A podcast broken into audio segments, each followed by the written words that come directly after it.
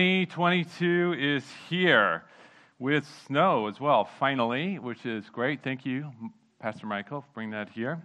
That's awesome. Um, it is an exciting time of the year, and uh, you know we're between two sermon series right now. So I thought, really, what better way to start the new year than by looking at the book of Ecclesiastes? So, you know, I know you've been making New Year's resolutions, like to go to the gym and lose weight or whatever, but it's all pointless. that new Lego gift you got at Christmas, it's meaningless. The PlayStation 5, the Apple Watch, whatever it is, it's all meaningless. A chasing after the wind. Just go ahead and return it all now. But uh, that, that doesn't put you in the Christmas spirit doesn't get you excited for the new year? Well, in all seriousness, we are actually going to look at the book of Ecclesiastes this morning. But don't worry, we're not going to stay there for the entire sermon. We're going to start there this morning, but we're not going to stay there. We're going to start in the dark, but we're going to move into the light as we consider one of the great themes of Christmas, which is comfort and joy. And we've talked already a lot about joy and uh, leading up to Christmas. And here, as we prepare to enter the new year, I want to talk about comfort. And more specifically, we're going to look at how the comfort promised to God's people through the prophet Isaiah is fulfilled in the birth of Jesus Christ and then takes root in our own lives. So, first, we're going to start in the book of Ecclesiastes because that's where the rubber meets the road for so many of us at this time of year. Because behind the, the kind of shiny tinsel and, and beautiful wrapping paper, our lives are constantly poking through and reminding us that we don't live in some kind of serene Thomas Kinkade painting, right? We don't live in some beautifully staged and photoshopped Christmas card photo. That, that's not real. That's not the reality of our day to day lives. Just one little tiny example. We have some friends of ours who came to visit us this week uh, from well, from California via Michigan, but they drove out on, on Thursday, and I woke up Friday morning to learn that uh, our, one friend's high school son had been up all night with food poisoning and the effects of food poisoning. And then uh, we're taking care of all of that. And then I look up at the ceiling in the kitchen, and there's this huge wet patch on the ceiling that's appeared magically overnight as a gift for us to enjoy from a leaking pipe under the bathtub. There's a big pool of water up there. And then we're dealing with all that. I've got my, my arm like underneath the bathtub trying to find where the leak is. And, and right as I'm doing that, we get a text, all of us as pastors, saying, Hey, uh, this is Pastor Stephen. Our whole family's sick. I know it's supposed to preach on Sunday, but I really I don't think I can make it. Can one of you preach? and it's like, uh, we can handle it. And then come downstairs, uh, back into the kitchen, looking at the leak, and I look over at the fridge. And now, and the fridge has this fancy digital display, and it says off. I'm like, what does that mean? so now I'm over at the computer. I'm trying to like figure out diagnostic codes for the for the fridge, and then and then meanwhile, on a more serious note, my my sister-in-law's uh, mother uh, has been in hospital in, critical care the intensive care unit. She's been battling cancer for two years and has got an infection and has been in hospital since Christmas and they've been with her at the hospital every single day. And as some of you know, like uh, we just got back uh, from an appointment with the oncologist for my own dad, who's just started his own battle with pancreatic cancer. And I, I, don't say all this so you can be like, oh, I'm so sorry, you have a leaking roof. Like, I'm saying this as an example to say, look, this is the reality of life. Like, you're all dealing with this. You've all had pipes break and sicknesses in your family, interrupt vacations and plans and everything else. As pastors, we, we're walking with you through issues in your lives right now. And I know there's all kinds of other mess that you haven't even shared with us or maybe even with anyone. Things that you're wrestling with, weights that you're carrying around with you. And not to say that everything is just doom and gloom and horrible. Like, we still had a great Christmas. We still had a great time with our family. We'll fix the roof when we get there. I mean, there's still so much joy that God brings into our lives. But if we're honest, and the author of the book of Ecclesiastes is nothing if not brutally honest, then this holiday season can really be a difficult time for a lot of people. Right? Relational wounds that we thought were we had dealt with, they, they get reopened once again. Financial struggles become that much more acute. Sickness everywhere. We're surrounded by sickness right now. So, what do you do with all of that? Where do you go for comfort, for strength, for help when all of that reality starts pressing in? where else can we go? But to the Bible. Look at this verse I just came across as I was reading in, uh, in Romans chapter 15. For whatever things were written before were written for our learning. That part where I was like, yes, for my learning. But look, that we, you and me, through the patience and comfort of the scriptures, might have hope. This isn't some just stuffy old book full of laws and rules and regulations and information and history.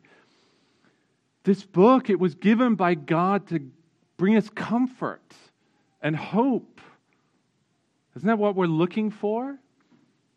This book, God's Word, it's alive. It's living, it's breathing, it works actively in our lives. And so, although I joked about it at the beginning, like, oh, Ecclesiastes, everything is meaningless, it's an amazingly uh, honest look behind the shiny, happy veneer that we so often hide behind. So, look, look with me. Look at this Ecclesiastes uh, chapter 4. One small example. Again, I saw all the oppressions that are done under the sun and behold, the tears of the oppressed. And they had no one to comfort them. On the side of their oppressors, there was power, and there was no one to comfort them. And I thought, the dead who are already dead are more fortunate than the living who are still alive. But better than both is he who has not yet been and has not seen the evil deeds that are done under the sun. It's like, wow, you thought you were having a bad day. It's like, get this guy some eggnog quick. like, he is in a bad place. But, you know, I don't want anyone to raise their hands, but have any of you felt this low before? When it seems as if no one sees your pain or really understands what you're going through? When it looks as if everything is going sideways and you have no idea what's going to happen next. When the ceiling tiles are dripping water, when people are being sick, when their dogs chewed up your new slippers, or your brother has broken your, scratched your sunglasses, or you know, the new toy is broken.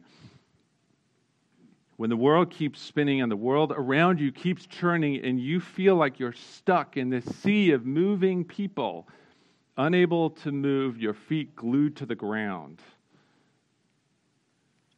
And the reminder to us here from Ecclesiastes is that God sees you, He gets it. Look, this is, this is, how can I say that with such confidence? Like you may be thinking, okay, Jonathan, uh, I, I don't know that God really does actually see what's going on in my life. Maybe He sees your pain, He doesn't see mine. And maybe it doesn't feel like it to you right now. And I'm not going to question your experience, but as a follower of Christ, you are not alone. Remember, these are the very words of God Himself, preserved by the Holy Spirit, passed down through time to us today. And these words have power. Remember Romans 15 power that through patience and comfort of the Scriptures, we might have hope. So the fact that we have this text in Ecclesiastes is God's way of saying clearly, look, I get it. Like this is, I've written it down. Like this is proof that I totally, completely understand the depth of your isolation and your pain and your sorrow and your suffering. It's right here in His Word, written for our encouragement. But of course, that only happens if you take and read, if you open it. Right? That's why you must, must, must have some kind of plan for spending time in His Word this year. Like, I'm not talking about like, hey, start a new plan to read through the whole Bible in a year. Like, I don't care if you read the whole thing. I'm talking quality time in God's Word versus quantity. It, it means reading it, listening to it. We, there's so many different uh, audio apps that you can download now, praying God's Word, journaling God's Word, whatever it takes to ensure that you are drinking deeply from this source of strength that God has provided for us. If you need help figuring out what that looks like, talk to Pastor uh, uh, Mark or to Pastor Michael or to myself. Would love to help you with that. But this is also why I wanted to start today by reading from Ecclesiastes. Because sometimes the clock strikes midnight on New Year's Eve, and despite all the balloons and fireworks and hoopla and everything else, honestly, it seems like nothing has really changed at all. It's January 1, and it looks a whole lot like December 31st did. But I don't want you to lose hope because God is constantly on the move and He has not forsaken any of us. All right, I promised we would move on from Ecclesiastes, and we're going to do that right now. Out of the darkness into the light. I know Christmas is, uh, is over, but I have to say, it is such a fun time of year, right? All the decorations and the, the parties and the presents and the wrapping paper. Isn't it weird, like how you can take even just a, a, lame present, and the moment you put wrapping paper and a bow on it, it's like, this is awesome. That's what makes white elephant gift exchanges so much fun, because you know they're going to be the dumbest gifts but it doesn't matter. I still get excited. I'm like, I'm going for the biggest gift bag because this looks awesome. And it's like a roll of toilet paper or something, you know? I mean, but you put the wrapping paper and it's great. I, I get so excited. I get very distracted when we're wrapping presents. So maybe, maybe some of you can relate. I actually forget what I've wrapped. So I'll be wrapping something and then I look down and it's all wrapped. I'm like, man, this thing looks awesome. Who's this for? Like, I'm really excited now. Kari's over here shaking her head, like, oh. But as we jump ahead in the Bible, as we move forward from Ecclesiastes, we're going to look at Isaiah 40, which we just read uh, a moment ago. Because as exciting as these gifts are at Christmas time, God is going to promise an even greater surprise for his people, Israel in Isaiah. Now, um, Isaiah is uh, an enormously big book. There's a lot of complicated historical stuff going on, but essentially, it's this story of, on the one hand, God repeatedly calling his people, trust in me, put your trust, your hope in me and me alone. And on the other hand, you've got multiple kings all of God's people toying with this, but essentially turning away to worship pretty much anyone or anything else other than God and receiving his judgment as a result. So, in the early chapters of Isaiah, you have the story of, of King Ahaz and his failure to trust God when faced with these threats from these neighboring countries. And we talked about that. That was the context for the, the Emmanuel prophecy we talked about a few weeks ago. But things actually keep getting worse because his son, King Hezekiah, comes to the throne, and it's like, yes, he'll learn from his father's mistakes. No, he learns to do what his father did, which is to not trust God. And despite Isaiah's repeated pleas, Hezekiah fails. Now, there's this little window of opportunity where, where, where, Hezekiah does sort of repent and God relents, but, but the judgment still looms. And, and at the end of chapter 39, Isaiah is crystal clear with Hezekiah. The day is coming when everything and everyone that you love is going to be taken off to Babylon. That's what's coming. And that's where the narrative hits this totally surprising uh, uh, uh, note. Because although chapter 39 ends on this dark note, like you're all going off to Babylon, then we get to the beginning of chapter 40, which you just heard read.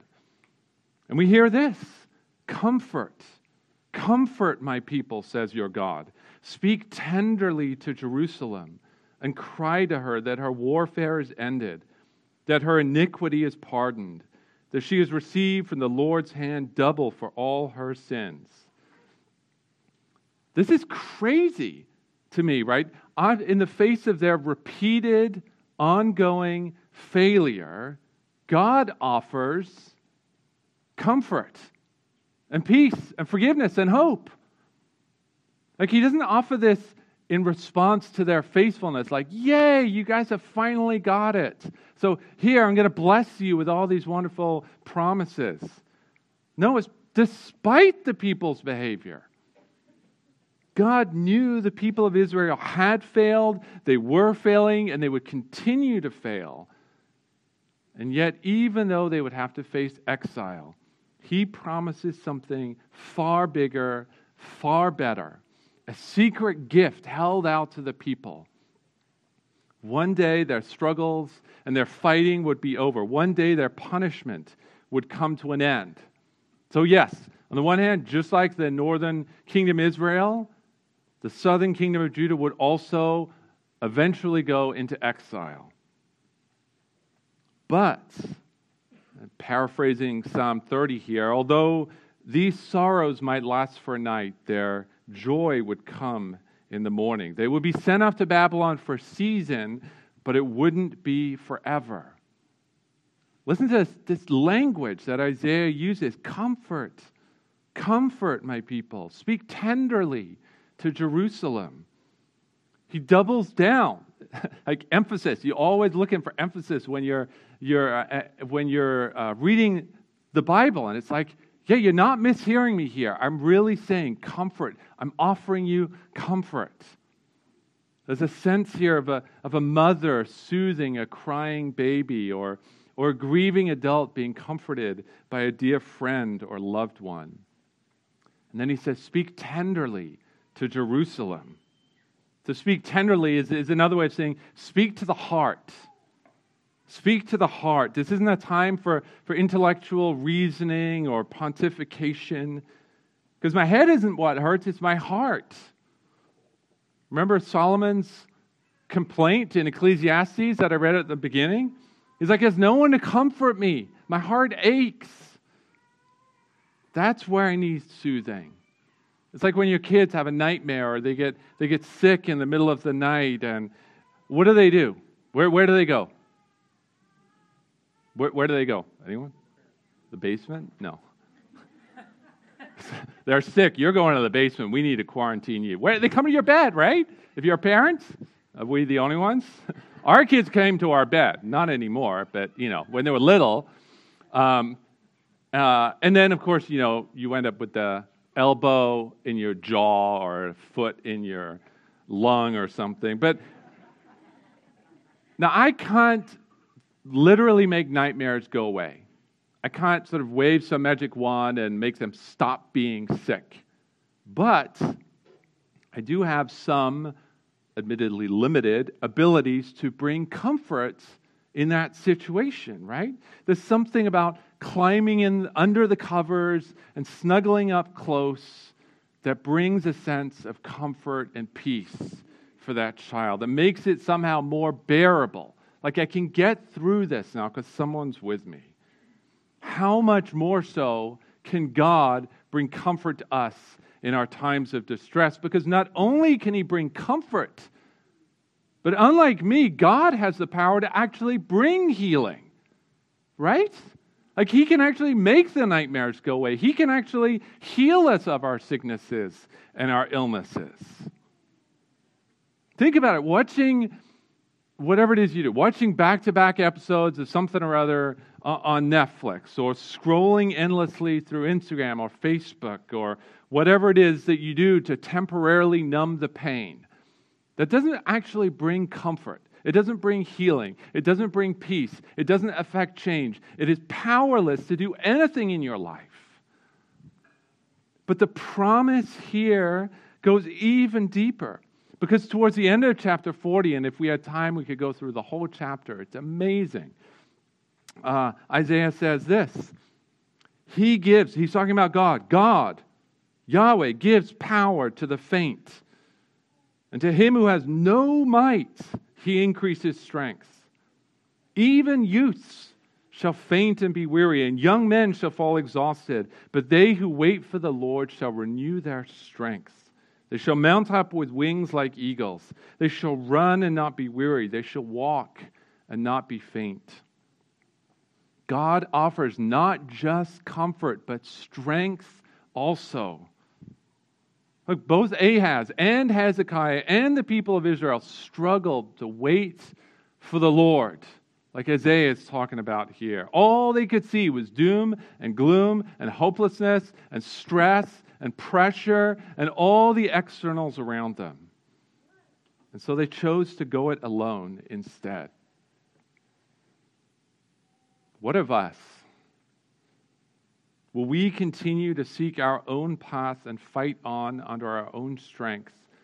Or will we wait for the Lord and find our strength renewed as a result? In a broken world where, where nothing seems to go right, True comfort is hard to find, but we can find it in the presence of God. Now, what does that look like?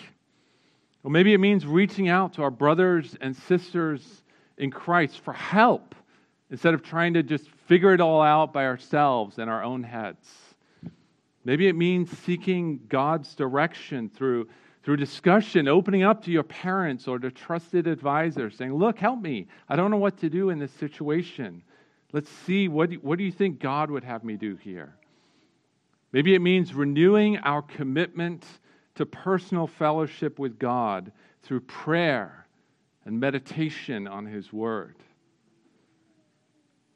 Maybe it means refusing to settle for escapism and instead finding healthier ways to work through our uncertainty and our fear and our anxieties. Putting down our phones, choosing to take up a hobby instead, like creating instead of just simply consuming. In this world, we're going to have trouble. Jesus told us that.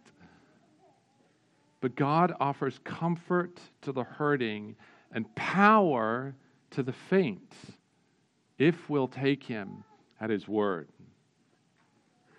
So, to recap where we've been so far, Ecclesiastes, Solomon, like us, looks around and he says, Man, this world is broken and I don't see the hope. There's no comfort for the afflicted. Then we go to Isaiah, who recognizes the chaotic situation all around him. I mean, Judah was in a precarious situation, surrounded by global superpowers. But Isaiah prophesies that God will bring comfort for the afflicted and strength for those who trust and wait on the Lord. But we can't stop there.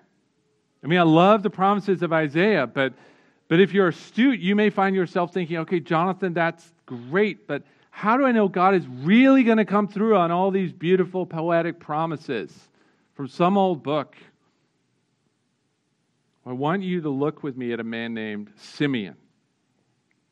Simeon in the New Testament. Remember Simeon? He's, a, he's another one of those minor characters in the Christmas story who never really gets a lot of airplay and who really deserves more attention than he gets. And if we see in, in Luke chapter 2, verse 25, he was a man righteous and devout. And what was he doing? He was waiting for the consolation of Israel.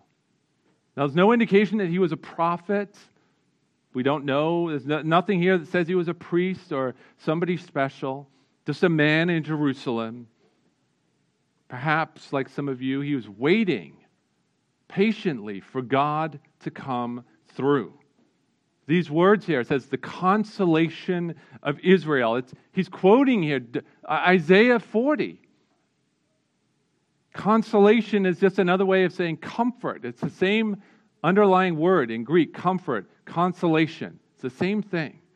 He's waiting for that comfort. God, you promised it to us in Isaiah 40. It's been 700 years and I'm still waiting. Where is it? Remember, the Jews, the Jewish people at this time, they're a minority living under the might of Roman authority. We're still, God hasn't really spoken through his prophets for 400 years. To say things are not great would be putting it mildly. And yet, Simeon hadn't given up hope. He was clinging tightly to what he knew to be true, even when he couldn't see it or feel it. But then one day the Holy Spirit came upon him and led him to the temple where he has this miraculous encounter, right? And, and he came in the Spirit into the temple, and where the parents, that's Joseph and Mary, brought in the child Jesus to do for him according to the custom of the law, he took him up into his arms and blessed God. So Jesus, he's like a month old at this time. But Simeon is given this special insight through the power of the Holy Spirit to see and comprehend that this baby is the fulfillment of the promises made to Isaiah 700 years earlier. Simeon is literally holding in his arms the comfort, the consolation of Israel. He's holding the comfort of Israel in his arms. And so then, I, I mean, like, of course, he's like, where else can I go from here? Like, Lord, now you are letting your servant depart in peace, according to your word. For my eyes have seen your salvation that you have prepared in the presence of all peoples, a light for revelation to the Gentiles and for glory to your people Israel. Like, what else in his life could compare to this moment?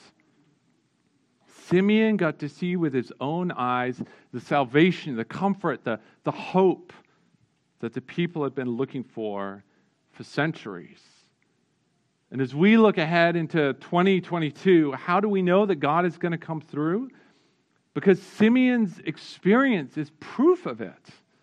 It's right here. God keeps his promises. But it's not just Simeon, there's more. Um, if we go back to the beginning of Isaiah 40 in verses 3 through 5, we read this, right? These famous words. A voice cries, In the wilderness, prepare the way of the Lord. Make straight in the desert a highway for our God. Every valley shall be lifted up, every mountain and hill shall be made low. Uneven ground shall become level, the rough places a plain, and the glory of the Lord shall be revealed.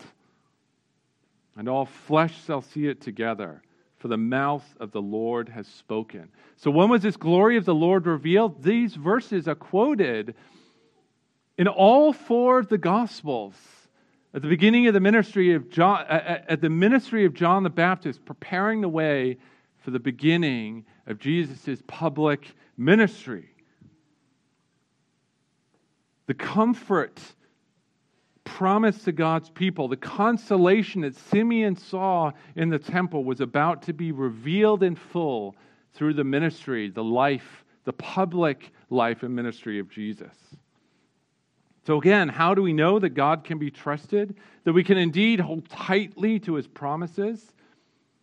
Because God followed through on all the glorious poetic language of Isaiah by actually clothing himself in human flesh, not just fancy words on your leather bound Bible. Like Jesus came and took on human flesh, right? Born as a real baby at a real moment in human history, lying in a, in a, in a plain manger, wrapped up in rough linen cloths, surrounded by smelly animals and sinful, imperfect people like you and me.